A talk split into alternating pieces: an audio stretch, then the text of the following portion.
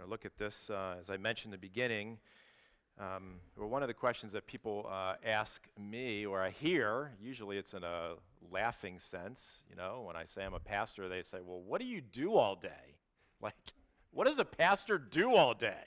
You know, you just work on Sundays, right? Um, and I know for some of you, as I hear you talk about your work, I think about the same thing. What do you do all day? Um, but I wonder if we're ever honest to think, do we ever think about the same thing with God? God, what, what do you do all day? Are you more like this, you know, uh, disconnected being that, well, you're, you're kind of up there, out there, but you're not really personally involved in this world and my life? And so, this section of scripture that we're going to look at um, uh, reminds us that He is. And what is He doing? Picking up on this term that God is always working. And the question is are we looking for his work? Are we looking for what he is doing? And so let me read here. And again, this is just one example. This was my challenge in studying, you know, through this. I had a list of a lot of things and, you know, Sarah is the sounding board and she always says, "People can't deal with 10 things. Give us one." So I'm giving the one, okay? Actually, I gave you two. I gave you one at the beginning. But here's what, here's what he says, uh, starting in verse 18. All this is from God, who through Christ reconciled us to himself and gave us the ministry of reconciliation. That is, in Christ, God was reconciling the world to himself, not counting their trespasses against them, and entrusting to us the message of reconciliation. Therefore, we are ambassadors for Christ. God, uh, ambassadors for Christ. God making his appeal through us. We implore you on behalf of Christ, be reconciled to God. For our sake, he made sin, he made him to be sin who knew no sin, so that in him we might become the righteousness of God. And there's a lot in this section, but the point is, what is what is what is one of the things that God's work is? Reconciliation. Reconciliation. There are broken relationships, and it begins vertically. We are born with a broken relationship. We sin, we go our own way. And God hasn't sat back in heaven waiting for us to get to him. He is the reconciler. He's the reconciler. Christ is the tangible way that we see that. The cross is the place that he makes reconcil- reconciliation pr- uh, possible. And so that's what he's saying here that God is the one who provides reconciliation. He was pursuing you before you were ever even looking uh, towards Him and looking at Him. And that's what God is doing in this world today as we sit here. He is pursuing people, He is, he is helping them see His grace and His mercy. And so that's exactly what God is about. That's what He does. He says in verse 19, Christ is the one who he waited right in the midst of our sin and our rebellion and this broken world. He, he, you know, Christ didn't sit back and say, Well, I'm not going there. That's too, too dirty for me. That's not what he said. I'm going. I'm going right where they are. Your worst day, he's there. Your best day, he's just as much there. providing for us reconciliation. That our relationship with God needs to be uh, mended. We need to be made whole. We need restoration. The picture of this word reconciliation is a broken bone, right? Gets broken and it needs to be reset. And when it's reset and it grows back together, it becomes stronger. It's the, the tangible example to us that God wants every human being to be reconciled to him. He's provided the payment. It is possible, it's just there. Are we willing to respond to him? Are we willing to take his way? Are we willing to receive it? And so, as a church, that's the message of the church, right? Part of the church is that we've, we've put our faith in Christ. We know that we're reconciled.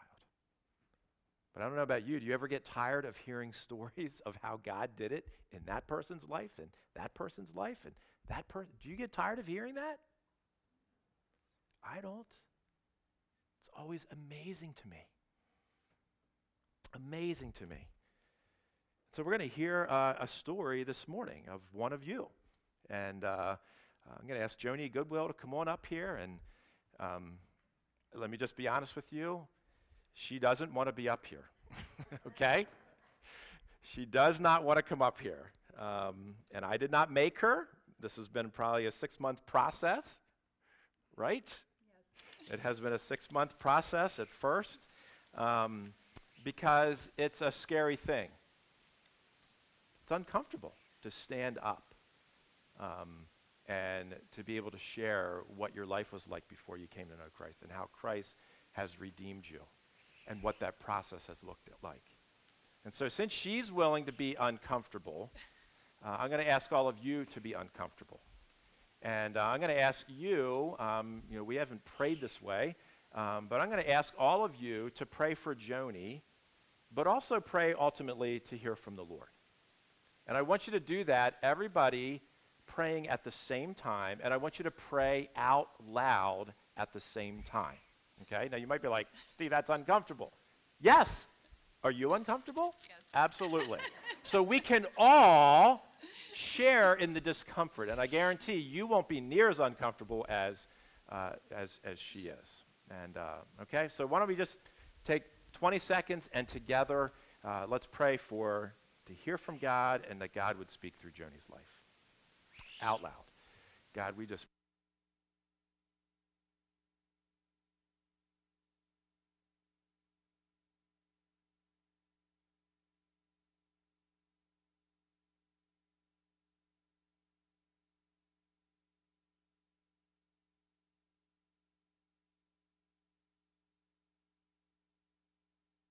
Thank you. So why don't you just sh- you know I don't know where I don't know where you want it. We've gone back and forth this week, um, and so uh, tell us start uh, with your story where you wherever you want to you know start on. Okay. Um, well, I mean I wrote down a couple of things of you know I I have spoke like this a few different times at um, AA meetings, and um, and I was always super nervous doing it there also but you know that focus was more on the recovery part. And i wanted to be able to focus more on what god has done for me. But um, like my relationship when it, with god when i was growing up i was brought up in a christian home. Um, my dad is the preacher up at the jail. He's been preaching up there for like 30 years. Um, and when we were growing up, I was always made to go to church, and yes, I was made to go to church. Mm-hmm. and um, we always prayed before dinner. We always, um, you know, I and I think I always thought of that lifestyle as almost boring because my parents would go to bed early. They would sit and watch preachers on on the TV, and and you know, and I started hanging out with, I, I and I was in youth group and all that, but I always, I started hanging out with a different crowd of people at school, and it was more like the party crowd, and um, and I think I would see how my parents' friends were, or or my friends' parents were, and um, some of them were very different. Um, they were drink all night, have big parties at their house, um, and let the kids do the same thing, you know, or didn't even care what we were doing, and we could steal whatever we wanted, and um, and nobody would even notice. And I think that's what it started, I just thought that that was a more fun life. And I was very selfish at that time. And I just wanted to have fun and just do whatever I wanted, I guess. And my parents grounded me a lot from ages 13 to 18. I was grounded a lot, but then I would sneak out and get grounded again. And um, but you know, I don't remember like chaos or fighting or anything really negative really going growing up. Like there, it was a very peaceful. I like my dad, even though I would get in trouble all the time, he wouldn't yell or scream at me. He would just tell me what God thinks or what you know, making, you know, just making me think about things. And um, but anyways, whenever I started getting older, um, I started bartending at 18, and um, that lifestyle is, I, I think that's where I first started to meet a different group of friends with a little bit more, um, more party experience, I guess. And I mean, at a very young age, at 18, I was going to parties. I mean, going to parties and doing heavier drugs, and um, and it just got me. And to be honest, I think I craved that lifestyle of that criminal activity. There was this one guy in particular. He was much older than me, and um, I used to hang out with him for I think almost 20 years. He was um, a president of an outlaw biker gang, and um, I, I think I looked up to that. I looked up to that control and that power that he had, and um, and I just I just liked that atmosphere. And um, but anyways, I when I was 21, I was arrested, um, drug related, drug deliveries, and um, and I was arrested and I was in jail for 14 months for the first time, and then I had my daughter and got married, and um, and I messed up again 10 years later. I got back into the, the same drug, and within two months of doing it again, I was back in jail again. And this time, the judge had enough of me and said he should have sent me to prison the first time, and he gave me three to 15 year sentence. And um, I guess at that time, uh, my it was much harder at that time because now I had a husband and a kid, and my daughter was five, and I did not want to cry up here. All right. and um, and anyways, uh, so that time it was much harder on me. And but the good thing is I got to go to a prison boot camp, and it's up by Quehanna boot or Quehanna or I don't know up past Clearfield there, and um, it was a huge eye opener for me. And um, what we did there, I, I mean, I, I really don't think I had too much like self-discipline or anything like that forced on me before, and I cried every single day for the first two months. It was one of the hardest things that I ever went through. Um, they cut off all of our hair, like boy style. Um, and, you know, I, I remember looking in the mirror there and saying, I'm like 35 years old, and this is where I am, you know? And, um, and that's where, like, we weren't allowed to talk to others. We weren't, we had to work out and exercise all day, and we weren't allowed to go into, go into church and Bible studies. So I think that's where I, um, that's where I first started seeking out God and knowing and asking that He was there. And um, so, uh, so through that experience, I think it helped me with my own discipline and to follow God. And you know, ever since then, um, you know what I and you know I lost everything, or I thought I lost everything at that time. You know, my husband, my house, my I thought I lost my daughter at that time. You know, but actually, I mean, I have so much more now because um, I mean, actually, in that prison boot camp, I met my husband. and I know it was not allowed. but, but we weren't allowed to, we didn't speak to each other at all there. But I would smile when the guards weren't looking. and for some weird reason, he was attracted to me there, even though I feel like I looked absolutely horrible there. but um, but uh, while you know, when we both got out, we got out a few months difference from each other, and we were both on parole. I'm still on parole for quite a few more years, and um, we were able. You know, we didn't think it was possible that that we were going to be able to see each other. And um, for some reason, our pro officers let us and let us get married right away. And um, and it hasn't been easy, but two two addicts living together can be very hard at first. But with God helping us and with Him, with us following Him first and having a relationship with Him first, it has tremendously helped our relationship and our family. You know, he brought his, um, tw- whenever they moved here, her, his daughter was 12. And um, so we got, I mean, my daughter now had a sister, and, um, you know, we were able to blend the families and start teaching them about Christ also. And um, I'm trying to think of what else. Um, you know, just now life is, I think God has just changed my my thinking tremendously. You know, I, it's so weird. Like I, I really, I, after that boot camp, I stopped talking to all of my old friends. I stopped bartending. I stopped hanging out in those atmospheres. And it's amazing the difference of the friends that I have now and the people that I surround myself with.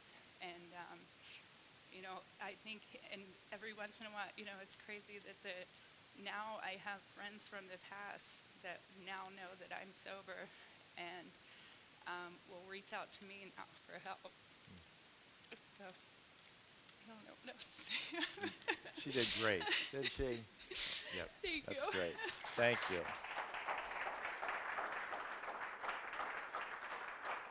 Thank you, Joni. Yeah, just how God continues to use us. He uses everything in our life um, when we surrender it to Him, when we allow Him to take charge. And, um, and so that's what Joni's sharing here, and uh, that's what God wants from all of us, regardless of what choices we've made. Um, and so uh, the focus uh, needs to be on Christ, and He is waiting for us to surrender to Him. He's waiting for us to allow Him to take the reins. Um, and so, you know, whether that's you've never trusted Christ as your Savior, um, or at times, as believers, we can veer off. And God will never let us go, He will never stop pursuing us. And so, uh, that's exactly what, coming back to these words here, that, uh, that Paul is, uh, is saying that not just not only does Christ reconcile us, but now he gives us a work to do.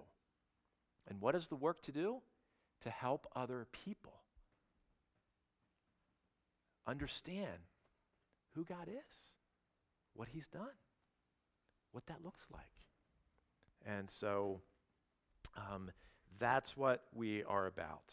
That's what we need to be, that we would be willing to allow God to speak uh, through our lives, that we would be willing to be uncomfortable for Him.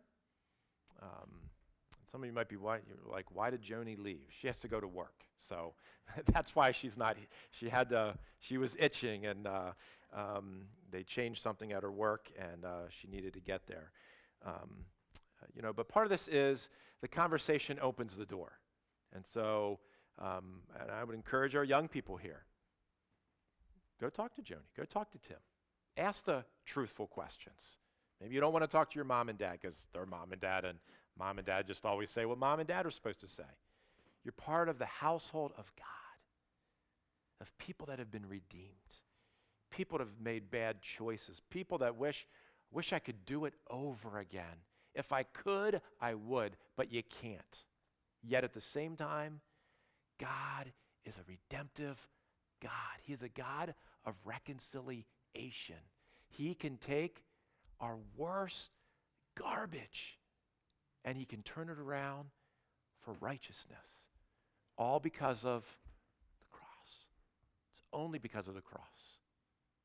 It's only because what Christ did. That he died, he was buried, and he rose again. He's given us the message of reconciliation. And so, every one of you in here, you rub shoulders in your families, you go to work, you have neighbors, you have people that you're around. And sometimes the lie we believe is, well, I need to get them to the preacher so the preacher can tell them about Jesus. And that is not true. That might be true at sometimes, but you are the best person to share the truth of the gospel because you have the relationship with them. Well, Steve, that's hard. You don't know my family. I, I get it. I know. God always, that's what we're going to see through this study. God is always going to ask us to do something beyond yourself, something that is going to make you scared to death. Why? Because when we're scared to death, it causes us to say, God, I would never do this without you. But because you're asking me to do it, I'll do it. I'll obey. I'm willing. Even if mumbo jumbo comes out of my mouth. God, however you could use that, I'll be willing to do it. That's what God wants us to be about. And that's what we see.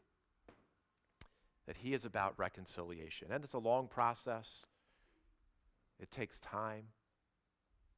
And so, some of you, maybe with your own children or maybe with a coworker, you're ready to throw in the towel. Keep going. It's one of the things you heard in Joni's story, you know. Several decades is what it took. Mom and dad loving the Lord, being involved. Don't give up. Don't give up. You're going to feel like it, and that's part of the surrender as well. That God would allow those things to bring us to Him in a much more real and a much more true way. It's interesting when uh, the worship team was uh, singing this last song that we're going to sing. the first few lines, I'm sitting there and I'm reading, I'm listening to the lines, and I'm like, that's the last verse of, sec- of this passage.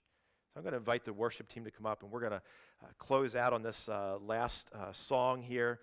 Um, let me read uh, these last words. He says, For our sake, he made him, talking about Jesus Christ, to be sin who knew no sin, so that in Christ we might become the righteousness of God.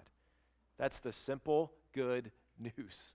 It's the only way to be reconciled to God because of what Christ has done. We're going to receive our offering as we uh, sing this last song as well. And uh, why don't we go ahead and uh, stand up? God, we thank